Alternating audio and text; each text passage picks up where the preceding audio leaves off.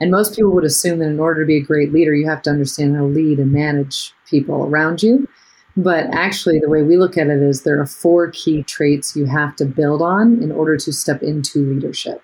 The first piece is all around success. How do you define success and how does your team define success? Because for most of us in this world, we define success by going after a goal or an accomplishment. But success isn't actually achieving a goal or an accomplishment from our perspective, it's an emotion. So we define success really differently. We define it as an optimized daily environment that is sustainable over time, which is pretty mind blowing if you think about it, because most people define success as attaining a goal or objective or going after an accomplishment. We believe that you are strong by design, and you were made in God's image to have a strong body, mind, and spirit. You're listening to the number one strength and health authority podcast in the world. So let's get ready to unlock your potential and transform your life in today's episode. Hello there, and welcome to another episode here on the Strong by Design podcast show. Hosting today, Coach Chris Wilson. Uh, so happy that you've joined us today. If you're a longtime listener of the show, uh, welcome back. Always great to have you. And uh, here we are just rolling right through 2022, uh, 230 plus episodes in, and really enjoying all of these terrific conversations. Some amazing guests that we've had this year, and, and we're only halfway through. So there's a lot more great conversations to come. If you're a first time listener, you've just landed on the Strong by Design podcast, thank you so much. It's a, an honor to have you. We've had the show now for several years, and uh, it's really just a form of ministry for us. Uh, we can have great conversations with people from many different backgrounds, all walks of life, and to help people live a life strong by design. The double meaning that we talk about you are strong by design, by how you're designed and created uh, by our Creator, but also by the way you design your life. And so it's a twofold meaning, right? We have a, a, every day we are given an opportunity to make better choices, better decisions, and how we lead ourselves, how we lead others, how we walk through this life. So this is just another episode to help you navigate uh, the the obstacles and the uh, the potholes of life, so to speak. So I have a terrific guest, somebody I'm really excited to talk with today, Annie Yatch. I, or, I think I got it right. You got it right. I, okay. we, we, we, we, talked about it before we started rolling. I wanted to get it right. Annie is the CTO, the Chief Transformation Officer and co founder of SEAL Team Leaders. CTO, I don't think I've ever heard that one before, but I actually really like that because you, you are all about transformation and change in, in how people uh, you know, are able to lead themselves and others in this in this life. She's been an entrepreneur for the last 12 years. She's a graduate of Georgetown University's School of Foreign Service and Georgetown's master's program in international security and counterterrorism. Now, all of that sounds amazing and almost like the female version of Mike Gillette, which is a past uh, guest of ours and an amazing man, if, if you know who Mike is. Um, but so it looked like your life was going a certain direction in terms of what you were going to be doing, but then you ended up moving from that into something that you found a deeper passion for, which was really helping other entrepreneurs, people like you, identify the things holding them back from success in life. And so that's really what I want to be able to and uncover truth. I, it was what I've I kind of felt like I read that a few times which was really interesting to me. So, Annie, welcome to the show. I uh, can't wait to, to talk with you about the, this topic today. Thank you so much, Coach Chris. I'm happy to be here. Ready to dive on in. Yeah, let's let's dive on in. So, first and foremost, because you're going to get a different definition, different answer from anyone that you ask. You'd ask 20 different people, you get 20 different answers. I'd be curious to know what your definition is. Why? Uh, what is leadership? And why is leadership so vital to the success of any team? Well, I would say that based on what we do at SEAL Team Leaders, that leadership is really the ability to evoke action in others. So if you're leading a team, you want to make sure that you're evoking that action to make sure that the team is moving forward in the way you want them to move. So that's a very specific and very distilled definition. But the reality is, if you want your team to be high performing, there's a lot of work you have to do on yourself to make sure that the way you show up is not necessarily you want to make sure that the way you show up is not necessarily what you would want to have had, but it's more what your team and their functional level requires. Because everybody makes the um, usually the mistake of leading the way they want to be led instead of leading based on the functional level of the team. And so that's where I'm always telling people, I'm like, you know, if you're going to be leading a team, you have to think about not how you would have wanted to be led, but how does your team need you to lead in order to get the most and the best out of them? That's right. And that, that really comes with knowing your team very well, uh, having as, as intimate a connection to your team members as possible because people kind of need different things from a leader, don't they? Well, they do. And, you know, most of the time when you're hiring someone as a new person to join the team, there's not a lot of time spent on the person's desired end state or their value set or where they're coming from from past experience. I had a question asked the other day that I thought was just brilliant in an interview where one of the members of our team asked an individual we were recruiting, What is the lesson in life that's taking you the longest to learn?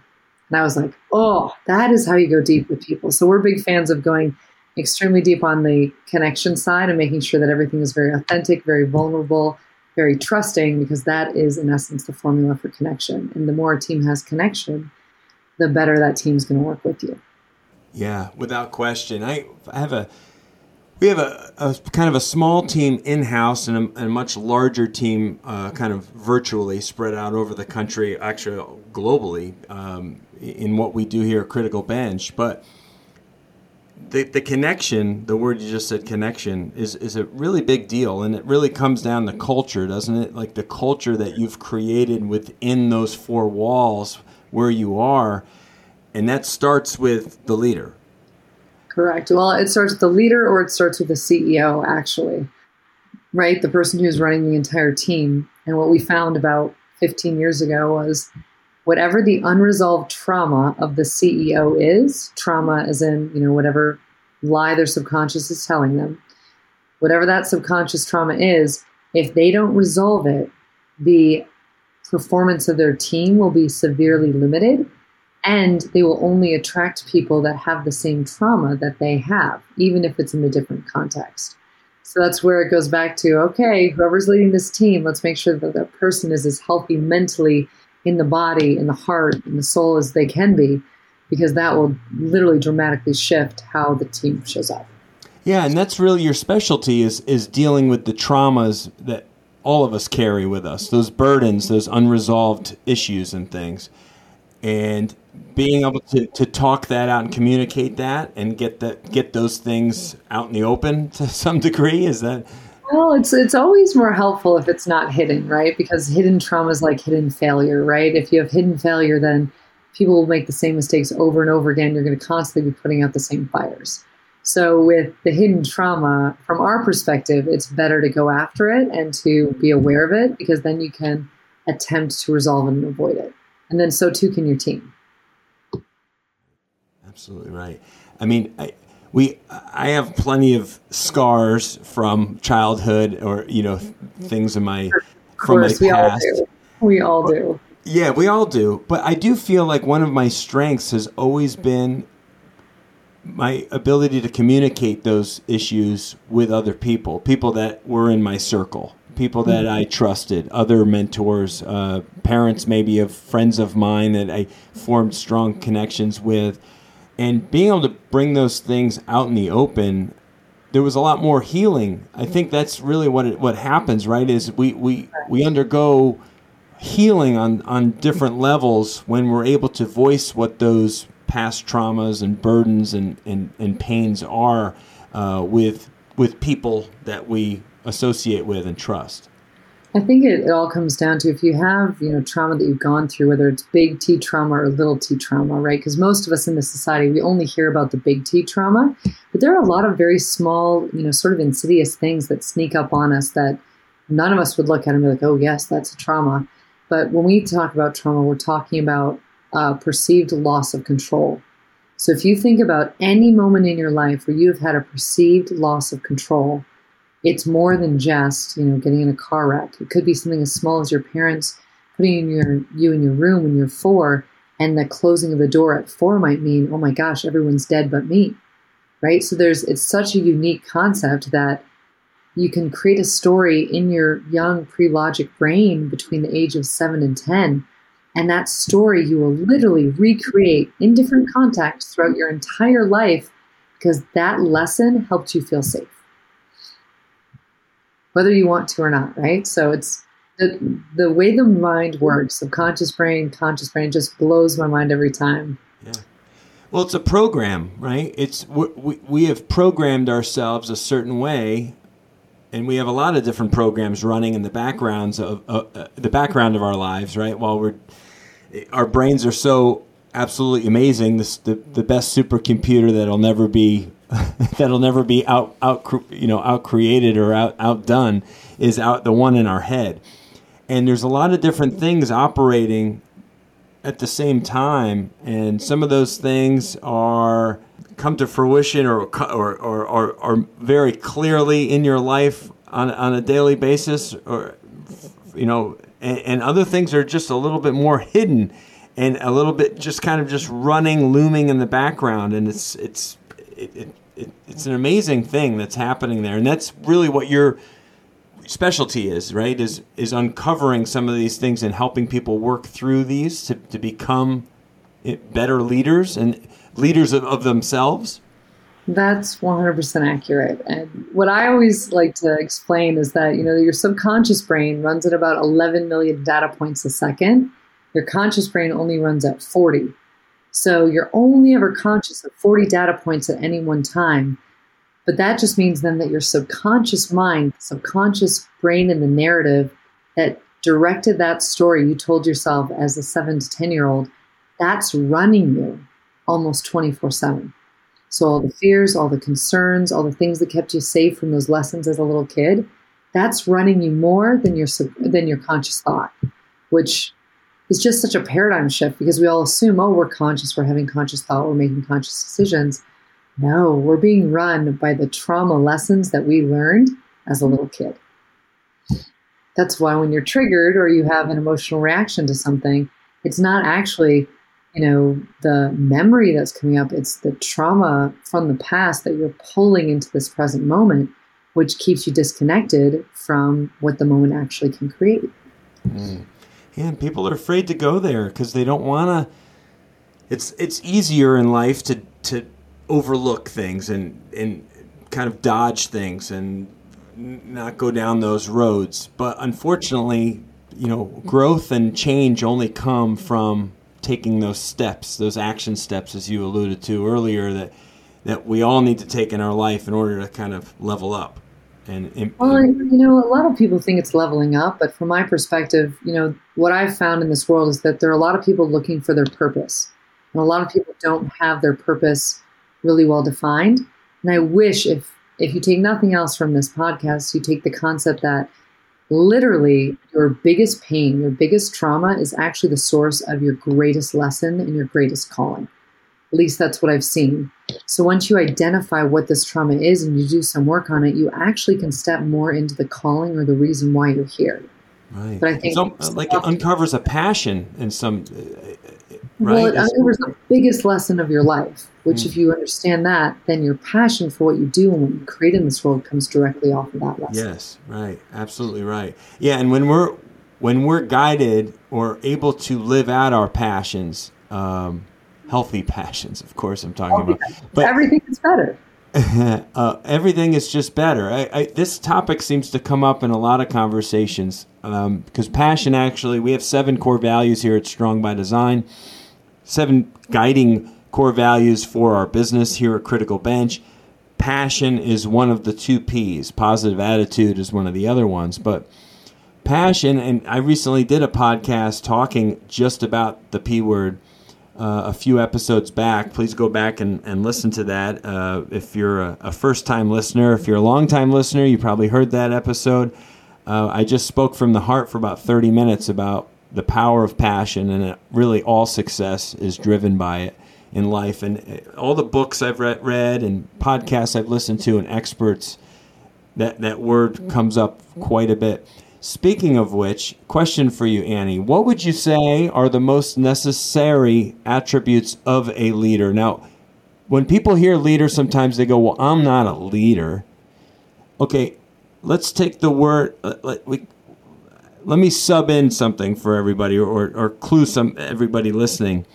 Leader, you lead, everyone's a leader because you're leading yourself.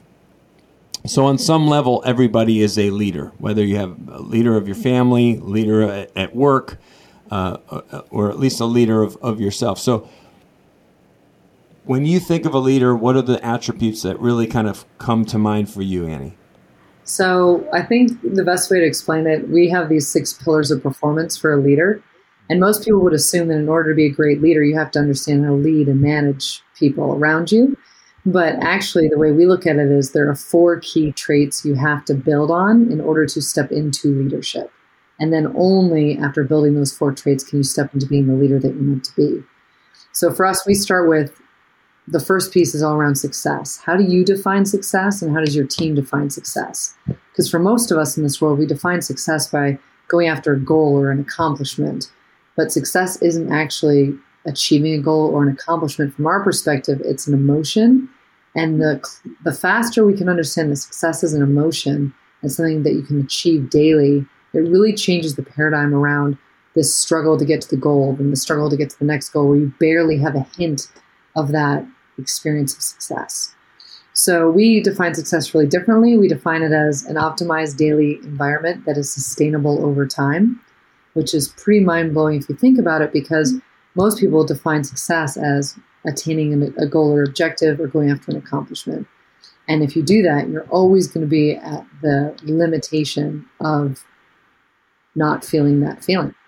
So that's the first thing. You have to define success differently in order to be a leader. Second piece is you have to define team differently. You have to understand that the coordination of action is the single most important aspect of being on a team. If you can't coordinate action well, then you can't team. So if you want to be a leader, you have to be one of the best at coordinating action with all the teams that you're on. Then we've got behavior. In order to be a great leader, you have to be very good at assessing and be aware of your personal behavior as well as the behavior of the team. So if you have anything that's a trigger that comes up for you that causes trouble or chaos or issue at work, that's a behavior you really have to look at if you're going to step into leadership. And the last piece of that is self regulation. And this is where, when my business partner Larry Yatch was looking at all the SEAL teams, he was like, why is it that these guys, you know, you can get a kid from the middle of the country who's never swum before in his whole life, and you can get an Ironman, and the kid who's never swam before from the middle of the country, who's never seen water, will make it all the way through BUD/S and SEAL training, but the Ironman triathlete won't be able to make it through. He couldn't understand what why that was happening. And what he mm-hmm. identified was it was actually the muscle of self regulation in the brain. And self regulation covers mm-hmm. emotional regulation, intellectual regulation, physical regulation.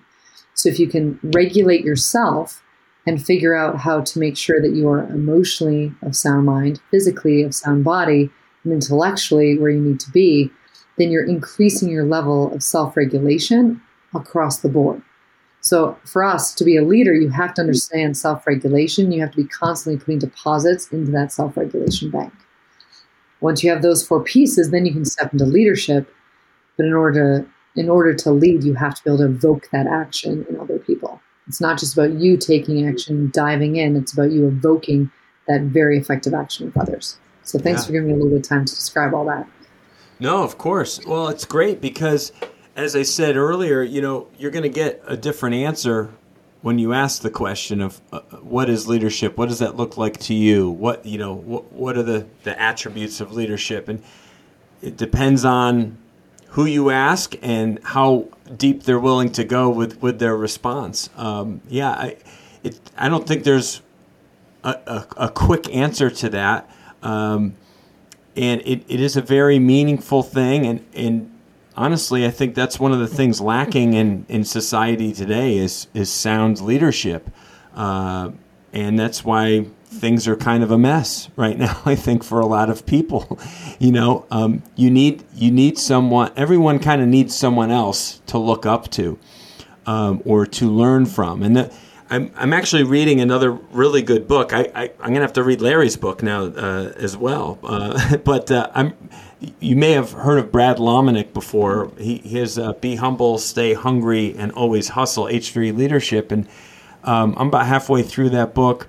There's two of the qualities that really stood out to me that are at the top of my list when I think of leadership curiosity, which is really the, the, the ability to never lose, never losing interest in learning, which I f- really feel like that touches on humility um, and, and ego. Because if you think you you know all there is to know and you've learned everything, and and when you stop consuming and learning from other people, I think your days of you know good leadership are maybe behind you.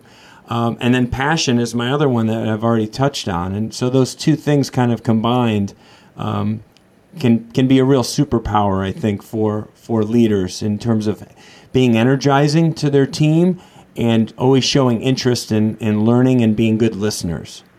Well, I think that the curiosity one is dead on, especially because if you think about it, almost everything from your personal life to your professional life, if you stick with a good intention and then you bring that curiosity with you, there's very little that would ever trigger you because you're not, you're being curious. Why is this happening? Why am I observing this? Why is this occurring? It's not about the actual emotional trigger that could set you off. So I think you're dead on with the curiosity piece. And on our teams, what we're really focused on is if you're going to be learning, you should be learning 20% of the time. So if you're supposed to be at 100% and 80% is work, 20% of that time should be learning something new. Because if you learn something new, then you're constantly able to pivot and constantly able to innovate as a team. And again, most important thing for a team is coordination of action. So if you have more tools in your toolkit, then you will coordinate action at a higher level. So yeah. I think you get on both. Well, hey, I'm just stealing from other other smarter people. That's all.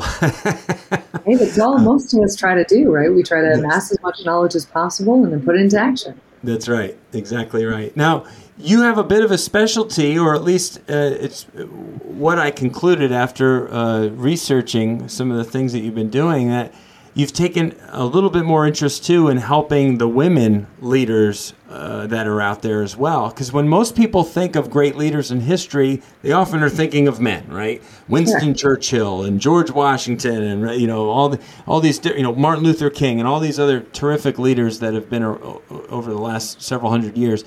In your opinion, who are some of the greatest female leaders that you've oh, uh, that you've come across, or like to maybe read about or, or learn from? Well, I think, you know, a lot of us probably might go back to Eleanor Roosevelt because she was, you know, front and center in a time in the country where the country really needed female leadership. Um, and she had just such a wide variety of causes she was a part of that for me, between that and these beautiful one liners that she would share with her audience were just so spot on. So, Eleanor Roosevelt for sure. I think, you know, anytime you see a woman in history that's very courageous, like Amelia Earhart, who you know, takes on a role that has been primarily filled by a man for many years. That's really incredible. But I think honestly, for me, women that I'm most impressed by are women who are able to have a family, be a loving wife, have an incredible job where they're creating impact in this world, and somehow they're not losing their minds. Because that combination of running a family, running a team in business, running yourself so that you have enough love and support around you to show up every day with that level of energy. I think all moms are incredibly courageous. And so that's that's the type of woman that I like to support. Those who are working, running a family, and also making sure that they're taking care of themselves. Because that's a hard, hard thing to do to have almost everything the way you want it to be. It just doesn't happen that often. No, no doubt about it. And that's right. That's why we've seen you know, a, there's a lot of, unfortunately, the the family unit right has been greatly impacted uh, in in recent decades, I guess you could say, and that when that when the family's not together, sometimes that's when you see failing leadership, right? Because there's just it's that it's hard, man. Life is hard. Keeping the family together is hard. All these things, you know. So there's a lot of responsibilities. Yeah, I think we're missing, you know, from what I've seen, because I do a lot of coaching of couples, you know, high level couples who are in business together and who also just run businesses. I think the thing that I've noticed that most couples are missing in this day and age are the is the polarity, that masculine feminine dynamic that creates so much chemistry and excitement for life and passion for each other. What I see so often is that we're all so exhausted all the time from running around 24 7 and putting the kid relationship first, the children relationship first before the relationship of the couple or the marriage even. And so it's been it's been very unique to watch as more and more couples learn how to bring polarity back into their marriages. It's been a beautiful way to watch some of those nuclear families stay together because it's just a skill none of us ever learned, you know. And so the more we can do to support that, I think it's really key. Yeah, absolutely right. No, it's a great answer, and and uh, I agree hundred percent with it. Uh, your focus now with SEAL team leaders is your specific focus communication, feedback systems, and accountability processes. Is that correct? Well, we found that there are pretty much three big gaps that every single company has, whether it's a million dollar company or a multi billion dollar company. And those were accountability, delegation, right? How do we make sure that people actually delegate what they're supposed to and people meet their responsibilities for deadlines and such? And then we've got the second piece, which is all about feedback, especially, I think, feedback in teams because more often than not you lose a lot of time energy and effort when you have to give somebody feedback and they get very defensive and then they can't be as productive. So we're big fans of how do we create feedback in a way for teams where if you can give it and receive it and it's connecting you don't lose any productivity. So that feedback piece is the second piece and then the third piece is planning because most people plan the perfect plan they don't plan for any contingencies and they don't debrief after the plan to figure out what went wrong and to capture those lessons so those three pieces, that accountability, the um, the feedback, and then the planning, biggest gaps in every single business we've ever worked with. Yeah.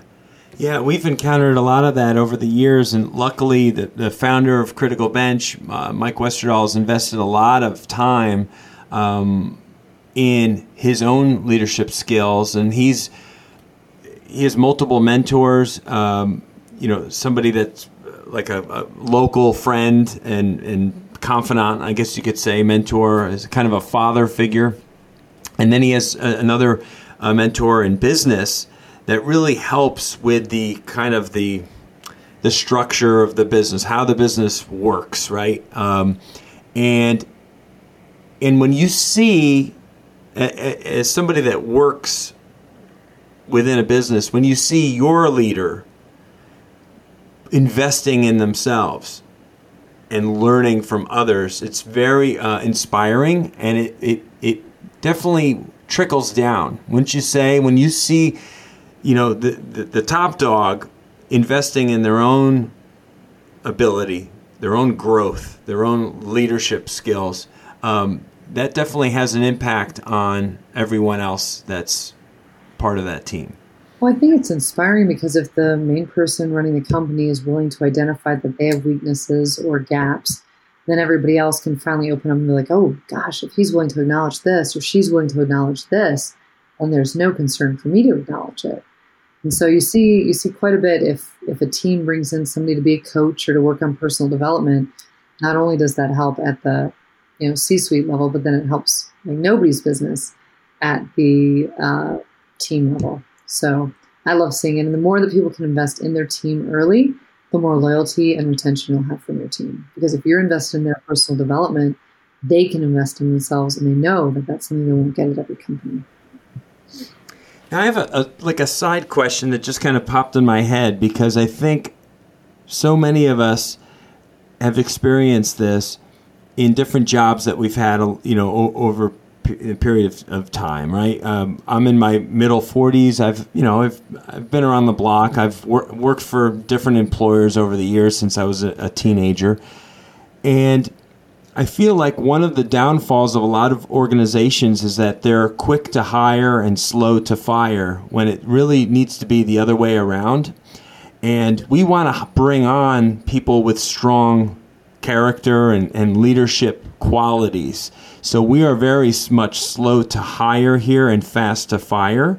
Um, we take the hiring process extremely seriously. We invest months of time and, and resources in, in having people jump through hoops, so to speak.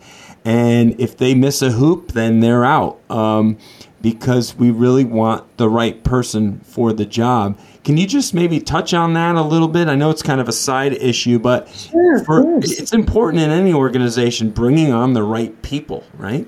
Well, recruitment and retention are two of the most important issues. You waste so much money if you are churning through people over and over again. So I would agree 100% if you spend more time on that front end with people, really identifying what is this purpose, what is this person's deep driving purpose? And does their deep driving purpose sync up to what the company's deep driving purpose is? And what you see more often than not is that a lot of companies have core values, they have a vision, they have a mission statement, but the team as a whole hasn't come together to create what we call a desired end state, which is that deep driving purpose that everyone on the team enrolls in and is engaged in and has a voice for.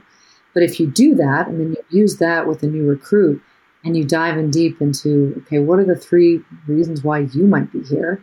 Why are the three main reasons why you might want to participate in this team? You're able to see is their deep driving purpose something that actually syncs up with ours?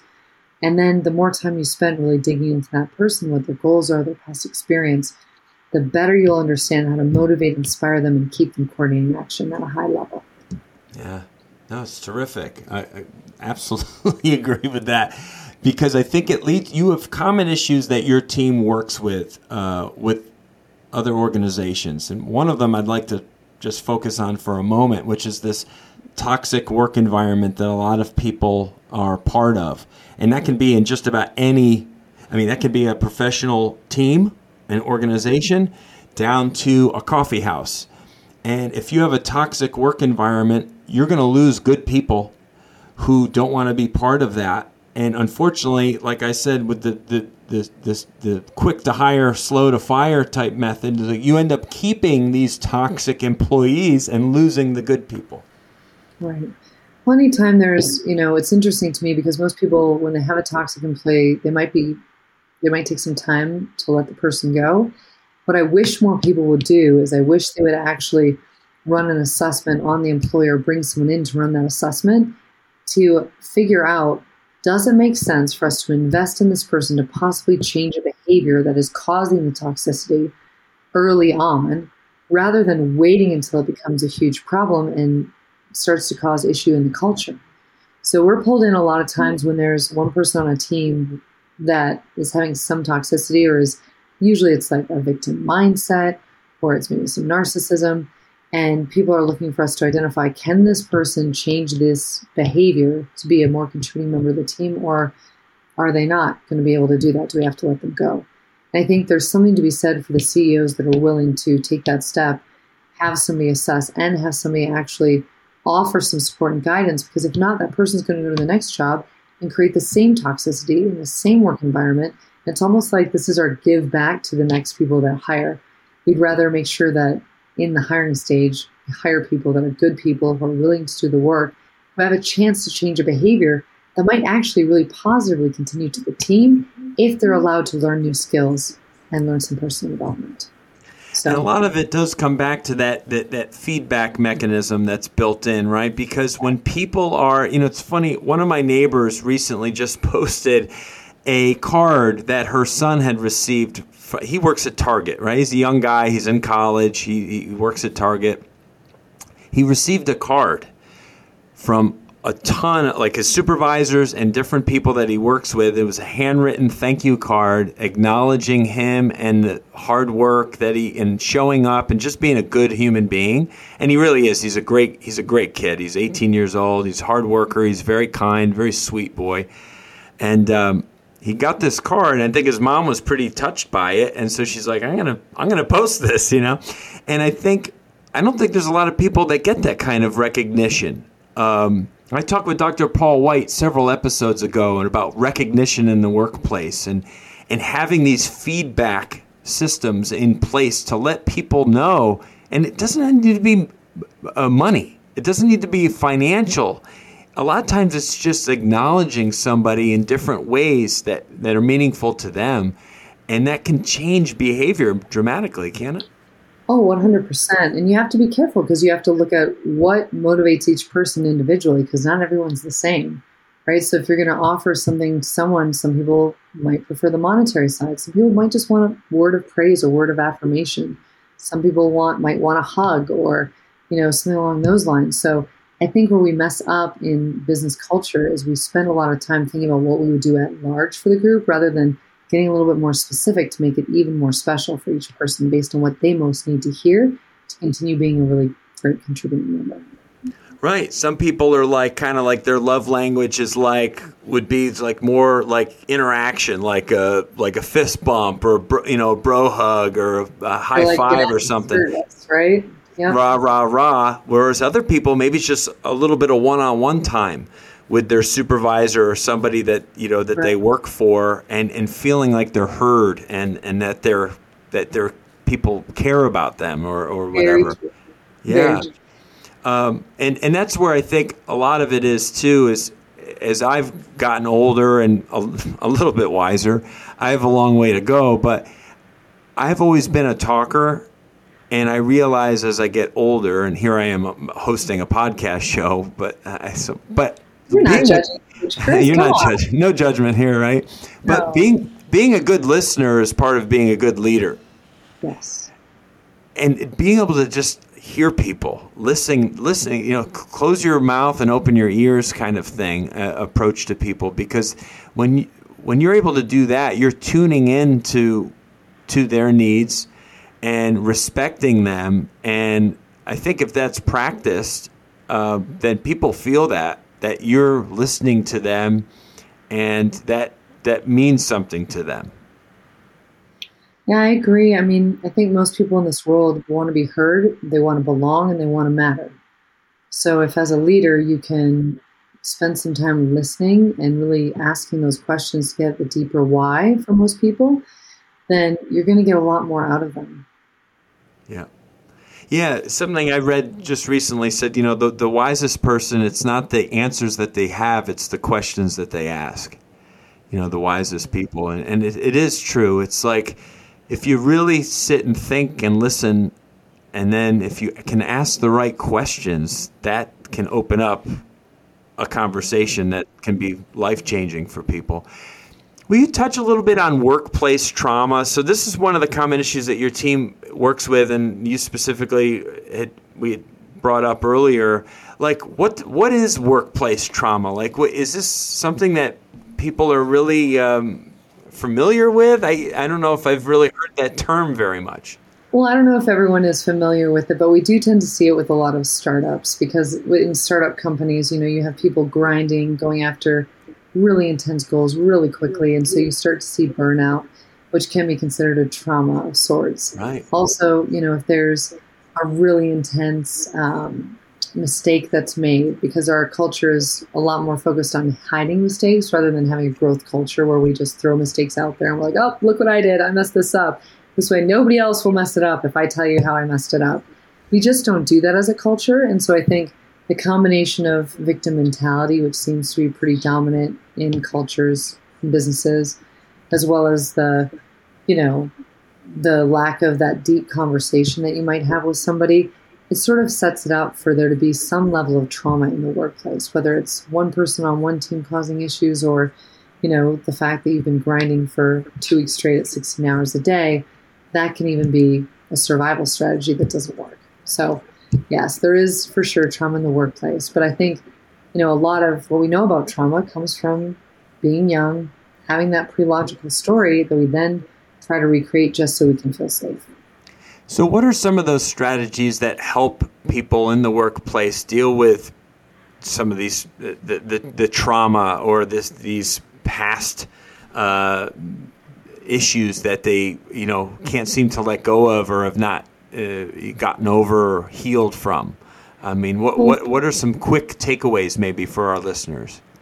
Well, I think some quick takeaways would be number one, you have to start with awareness. You have to know what it is you're dealing with. And there's typically a negative and positive cycle that you fall into. The negative cycle is the trauma based cycle, the positive cycle is what great lesson you learn coming out of the trauma. So, for a lot of people, when I go in and I'm identifying trauma related issues, whether it's from their childhood or the work environment, we're going to spend some time looking okay, what is your greatest superpower? What is your greatest uh, kryptonite? Because they're usually two sides of the same coin. If you understand what that is, then you can start to see where does this trauma get this person into trouble? And then you can start pulling off and unraveling all the lines that come off of that story they told themselves. So that's one of the ways we do it. What I like to use, which is a very quick fix, if you take nothing else away from this this podcast, you take this. Please do write this down. I like to ask myself, especially when it comes to trauma, you can only have you can only have one lie and one truth. And you get to decide which is which. So when something comes up in my mind and I'm worried, oh gosh, is this a trauma response or is this my normal response? I'm always going to ask myself, what do I want to be true? In this moment, what do I want to be true? And I will live into that truth rather than allowing a lie or a story to dominate my experience. So, for example, if I'm being triggered by a team member who is telling me that I did something wrong and I take it to heart, I'm like, oh my gosh, I'm to blame. This is all my fault. I'm never going to get any better at this. If I decide in that moment what do I want to be true? Do I want it to be true that I'm never going to get better at this? Fixed mindset? Or do I want to decide in this moment I can learn to do anything no matter what is handed to me? And then I decide what do I want to be true? I want this to be true. Then I'm going to hold this as true for the rest of the day. And all of my actions are going to be linked to that truth. So that's a really good example of just on a very specific and small level. How do we rewire some of this? How do we make it different than how the emotional trigger or the default action might push us into. Right. So it's it's the language that we use and the, the internal conversation that a lot of us have, right? We we're so quick to cut ourselves down. We really and, are. And really and right and and it's almost like we need others to build us back up because we're a lot of us are lousy at doing it ourselves because we're just constantly not telling ourselves bad stuff. We don't have the tools. I mean, I worked with a gentleman today, and his whole life, because there was a middle school teacher who told him that he would never amount to anything if he was the way he was. So, for his whole life, for 30 years, all he did was try to disprove this middle school teacher. Yeah. I'll show him. I'll show him, right? But he's fueling everything he does from a place of the trauma. And today, for the first time, he was like, oh my God, I didn't even realize I was doing that. He's like, I hmm. didn't realize that I've been trying to prove myself every single day to disprove that middle school teacher. And he had so much anger towards this teacher, even though in reality the teacher wasn't doing it anymore. He had been doing it to himself for 30 years. So there was a big process there around how do I forgive myself for doing this and creating all of these repercussions for trying to prove myself more than just being who I am. I mean, that in and of itself in one hour is a pretty mind blowing concept to start to identify. And then oh, yeah. Yeah, without question. And, and that's where I'm so um, happy. I, I'm one of those rare guys that will, I'm part of a, um, I have like a Saturday morning group, group of guys that we get on. Uh, we would do it in person if we could, but it's in today's day and age, it's just easier to do things virtually, right? So it's an ongoing Saturday morning, 7 a.m., one hour long men's group. And sometimes it's three of us, sometimes it's 12 or 15 of us, depends on who can show up. And we just talk about life. Um, and I think if more people just had those kind of conversations with people in their inner circle, uh, you know, different people that they can learn from and, and don't mind sharing and opening up with, um, there would be a lot more healing and people would be able to kind of get past some of these things that are, you know, scars or, or things that are subconscious that we don't even realize are, are major major issues. Um, I think a lot of people keep things bottled up, and it, it, de- it definitely it, it eats at you. well, if you think about how men have been conditioned, you know, in this society, they're conditioned not to show vulnerability, not to show tears, not to show emotion. So, how is not showing emotion, not showing vulnerability going to work in a team? Not very well because the team will know you're hiding something energetically at a bare minimum, right? And so that's why we, we really support and push and train on you have to go after connection first. And the connection formula is you have to focus on your vulnerability and learning how to share. You have to focus on your authenticity, being exactly who you are. You have to focus on giving trust before you receive it. You do all three of those things, you build more connection. And that is what allows you to have the safety to share more of who you are. So I think having a men's group or having a women's group or having just a group in general that you feel safe enough within to work on that connection formula and those three pieces, you give yourself a, a win every time. Right, no doubt about it. So tell us uh, a little bit more, our listeners, where they can find more about what you're doing with SEAL team leaders, and uh, uh, you know, so they can maybe social media, any different platform that you feel is uh, is helpful to them. Well, I think if you just go to SEALteamleaders.com, that'll give you access to one of our assessments, which is really great. It can give you some knowledge as to what are those four to six pillars of leadership you might be lacking in. Mm-hmm. What's really nice about that assessment is you can run it for your team, you can run it for yourself individually. It gives you a lot of great insight into how am I showing up as a leader? Do I want to change any of these behaviors? And how can I optimize myself for my team, for my family, for the future? So I'd say go to SEALteamleaders.com You'll notice the assessment tab. If you are courageous, take that quick assessment and see where you get to focus. Yeah, no, it's a, and it's a great website. I have it up here right in front of me. You can uh, l- click on the about to learn a little bit more about the the, the, the different people that are, are there at SEAL Team Leaders, including Annie, uh, who co-founded it with Larry. And Larry will be on uh, the Strong by Design show in future weeks, which is really cool. I can dive into leadership on a, on a different level with him.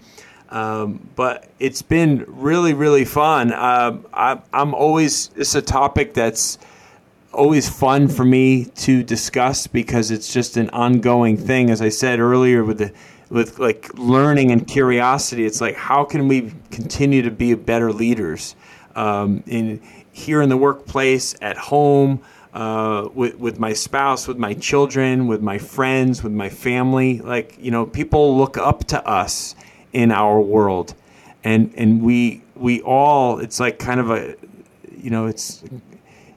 I think inside all of us is a, is is a good leader, and we just need to be able to tap into that and figure out how to get there. And uh, all it is is a development of some skills.